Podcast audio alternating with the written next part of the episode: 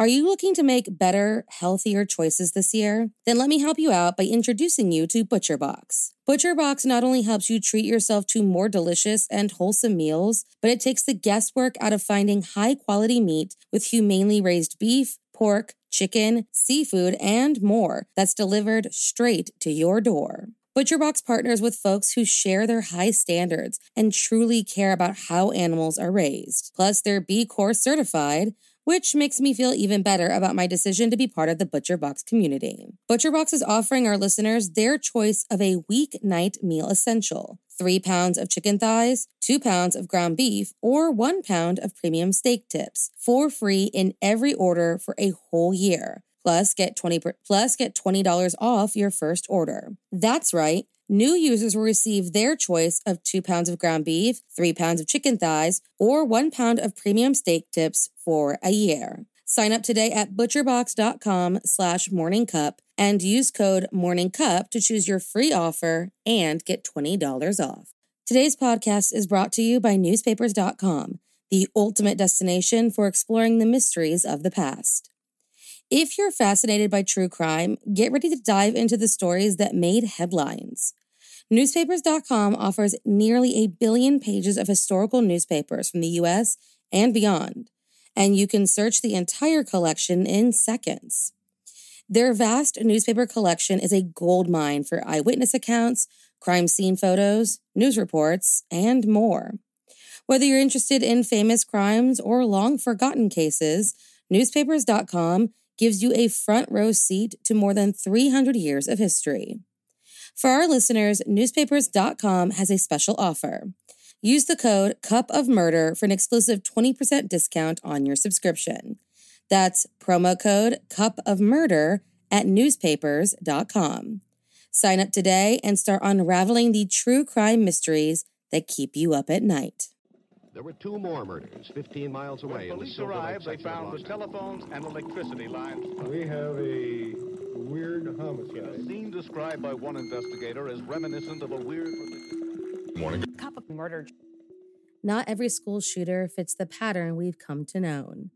On October 24th, 2014, a young man who, up until the days before the shooting, was described in only the most positive light, gathered his friends and made sure they were all in one place when he pulled out a handgun.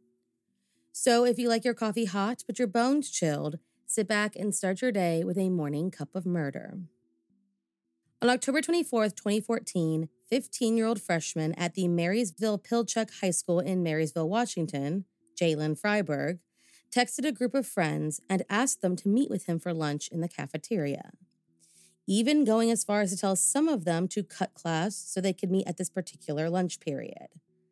Minutes before they arrived, he sent a second message, a group text, to his family and the family of those friends, apologizing for his actions and giving instructions for his own funeral. Before anyone could really react, Jaylen's friends showed up and found him dressed in all black with his long hair tucked up in a bun under his hat. Sitting down in the crowded cafeteria, Shaylee Chuckulnaskit, Zoe Galasso, Gia Soriano, Carmen Lopez, and his cousins, Andrew Fryberg, Nate Hatch, and Karen Parks, all chatted happily between bites of food when suddenly Jaylen stood up, started digging in his brown camouflage backpack, and pulled out a Beretta handgun. He remained silent as one by one, he took aim at his friends and in a clockwise motion emptied the clip into their heads. Shooting Shaylee, Zoe, Nate, and Gia once, and Andrew twice, Carmen, who initially thought the popping sound came from a bag of chips, realized what was going on when she saw all of the smoke. While Jaylen reloaded his weapons, she took the opportunity to climb over her friends and try and run as fast as she could to safety. Karen, unharmed, dropped to the ground and hid under the table around the time that another student pulled the fire alarm. As chaos began, with students clambering over one another to try and get out of the cafeteria, Karen grabbed Gia's hand and tried to pull the bloodied girl to safety. Nate, on his hands and knees under the table, was holding his jaw as tight as he could to staunch the bleeding, as a social studies teacher raced over and tried to stop the shooting before Jaylen had the chance to reload. Before she even got to do so, The boy finished what he was doing and, with a completely blank face, pushed the gun to his own neck and pulled the trigger. He died instantly, and the school was placed on a lockdown. As the co principal rushed between his office and the cafeteria, trying to understand what exactly was going on, kids hid in closets and sent worried texts to their parents. When the police finally arrived, along with bomb sniffing dogs, they instructed everyone to come out of hiding with their hands up. No one knew if there was a second gunman hidden in the school. When early eyewitness reports were released, some claimed the fatal shot to Jaylen's neck was the result of that first year social studies teacher, Megan Silberberger, grabbing his arm in an attempt to put an end to the massacre. It wasn't until after the medical examiner dubbed the death a suicide and noted that Megan never once touched the student that her bravery was finally revealed. She was the one who called the police shortly after he pulled that trigger. At the time of the shooting, there were approximately 150 people inside of that cafeteria. Targeting only the friends that he gathered that morning, Jaylen Fryberg shot five and fatally wounded four. Zoe Rain Galasso, just 14 years old, was killed at the scene with a single shot to her head while Shaylee Adele Chuckulnaskit and Gia Christine Soriano, also 14, were taken to the Providence Regional Medical Center, Everett, in critical condition.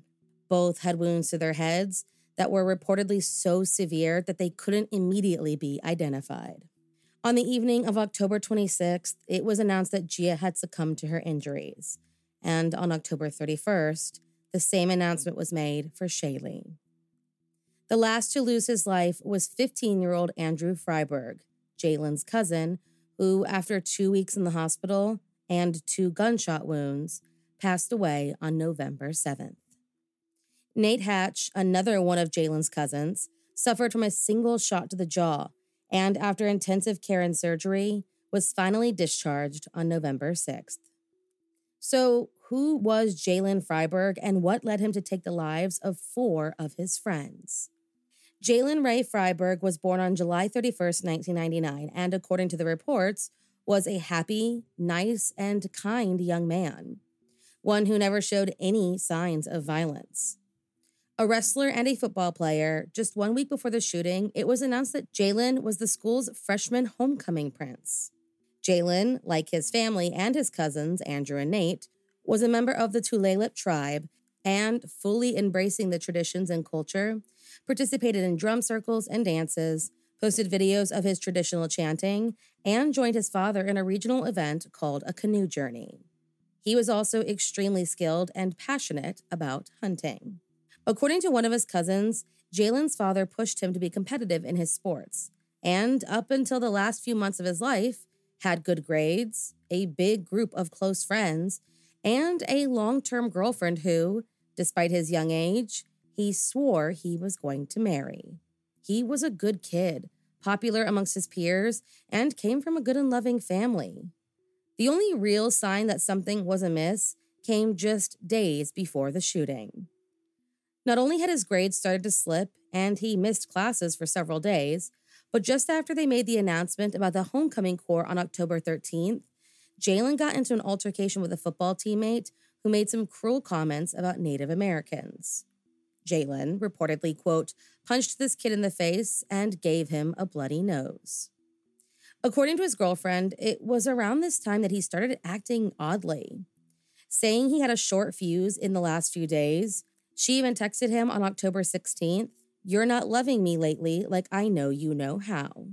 Heading to the homecoming dance with a big group of his friends and their dates, she got angry with Jaylen after claiming she saw him flirting with another girl. The argument escalated, and at some point, it got physical. The pair broke up, and Jaylen, in the following days, seemed completely distraught. What followed was a series of strange tweets, and after his ex ignored his messages, he wrote to her, quote, just please talk me out of this, and, quote, the gun's in my hand. When she asked him to leave her alone, he responded, Okay, well, don't bother coming to my funeral. It seemed that the well rounded good kid was spiraling, and on October 22nd, just days before the shooting, he texted his ex again and said, I set the date. Hopefully, you regret not talking to me. The next day, just one day before the massacre, he posted a tweet that read, It won't last. It'll never last. And told his ex to make sure that she read his text the next day. On the actual day of the shooting, just minutes before, he tried to reach out to her one last time and at 10:25 a.m.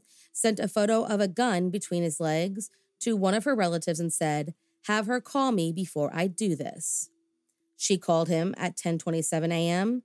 They spoke for about two and a half minutes, in which he told her that he didn't want to be here anymore. They hung up. He texted his dad and told him to read the paper on his bed, told him he loved him, sent out those messages about his funeral, and at 10:39 a.m., he took out that gun and pulled the trigger.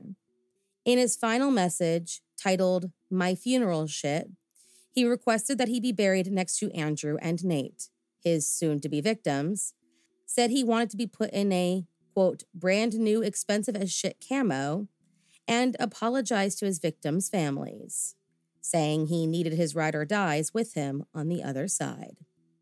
Jaylen Fryberg's motive outside the breakup is unknown, though some claim there was a girl who wouldn't go out with him, that he fought with another student over this girl, and that the girl, later identified as Zoe Galasso, was dating his cousin instead. Whether this is true or not remains unknown. In the wake of the shooting, a number of threats were made to the Tulalip tribe, forcing them to release a statement on October 29th denouncing Jaylen's actions and saying that the shooting was, quote, the act of an individual, not a family, not a tribe. On March 31st, 2015, Raymond Lee Fryberg Jr., Jaylen's father, was arrested for purchasing five guns, including the Beretta used in the shooting, from a Cabela's store where he lied on his background check and said that there were no restrictions imposed against him, despite a 2002 order of protection filed by a former partner who he threatened and assaulted. Found guilty, he was sentenced to two years in prison in 2016. Thank you for joining me in my morning cup of murder. Please join me again tomorrow to hear what terrible thing happened on October 25th. Don't forget to rate and subscribe and let me know how you like it. If you want to help support the podcast, there's always Patreon or just sharing it with your true crime obsessed friends. And remember, stay safe.